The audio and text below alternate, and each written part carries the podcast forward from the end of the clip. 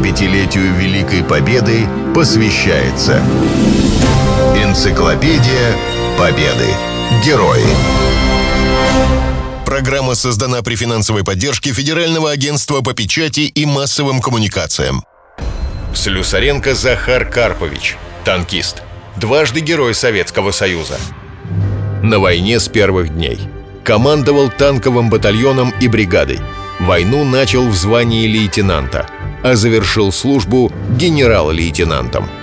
Участвовал в битве за Ленинград, освобождал Украину, а также страны Восточной Европы. Особенно отличился в Львовско-Сандомирской наступательной операции и при штурме Берлина. В 1932 году Слюсаренко по спецнабору призвали в Красную армию и направили в Орловскую бронетанковую школу. После окончания молодого офицера распределили в Харьковский военный округ, где он командовал танковым взводом. Перед самой войной перевели в Киевский военный округ и назначили командиром танковой бригады. Здесь он и встретил войну. В своей книге «Последний выстрел» Слюсаренко так описал это событие. Первый удар враг обрушил на наши пограничные заставы. На гарнизоны укрепрайонов, строительство которых еще не было завершено. И получил решительный отпор. Позже от одного пленного немецкого унтер-офицера я слышал такие слова.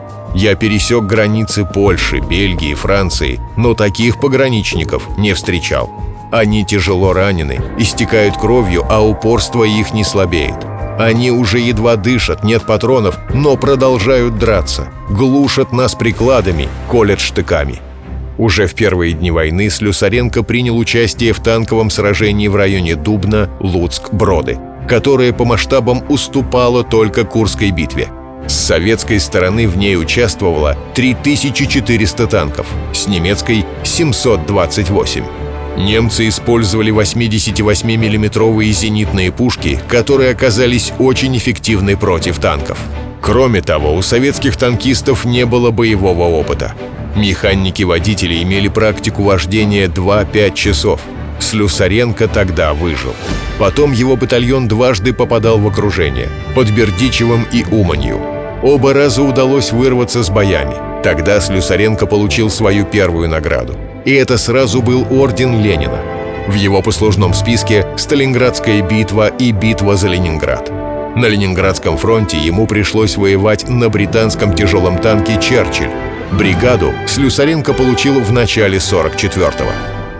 В своих мемуарах Захар Карпович описывает редчайший случай женщину-танкиста.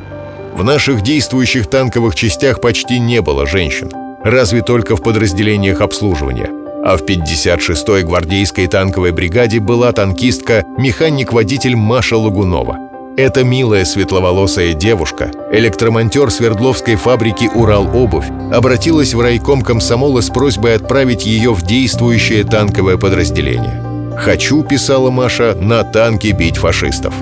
Сначала товарищи волновались за нее, справится ли. Все-таки женщина, но вскоре успокоились. Машиной она управляла отлично, содержала ее всегда в образцовом порядке и в бою никогда не терялась. Слава о подвигах замечательного механика-водителя танка гвардии сержанта Маши Лагуновой вскоре разнеслась по всему фронту. Девушку ставили в пример, ею гордились и, конечно, по возможности оберегали. Но война есть война, а танк — машина грозная — в одном из боев под Киевом в сентябре 1943 года Маша была тяжело ранена, лишилась обеих ног. Свою первую звезду героя Слюсаренко получил за Львовско-Сандомирскую наступательную операцию. Его бригаде удалось стремительно форсировать Вислу и создать важный Сандомирский плацдарм. Второй золотой звездой его наградили в мае 45-го за штурм Берлина – Слюсаренко освобождал страны Восточной Европы, поэтому кроме советских наград является кавалером орденов Польши и Чехословакии. 75-летию Великой Победы посвящается Энциклопедия Победы. Герои. Программа создана при финансовой поддержке Федерального агентства по печати и массовым коммуникациям.